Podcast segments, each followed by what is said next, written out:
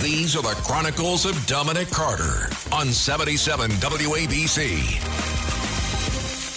President Biden's mental decline cannot be ignored at this point. It's a good thing that the country is in the process of primaries and voting so you can observe the candidates for yourself. His mental decline cannot be ignored any longer.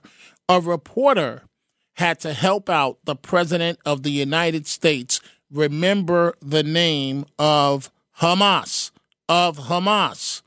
And then Biden goes on to say, Yes, I'm sorry, from Hamas. The question of American power. It all goes to was America keep its word? Does America move forward? There is some movement, and I don't want to. I don't want to. Maybe choose my words. There's some movement. There's been a response from the, uh, the, the there's been a response from the opposition, but um, it, it, yes, I'm sorry, from Hamas. You heard the reporter in the background help the President of the United States. I would have done the same thing because the leader of the free world was struggling to remember the name of Hamas.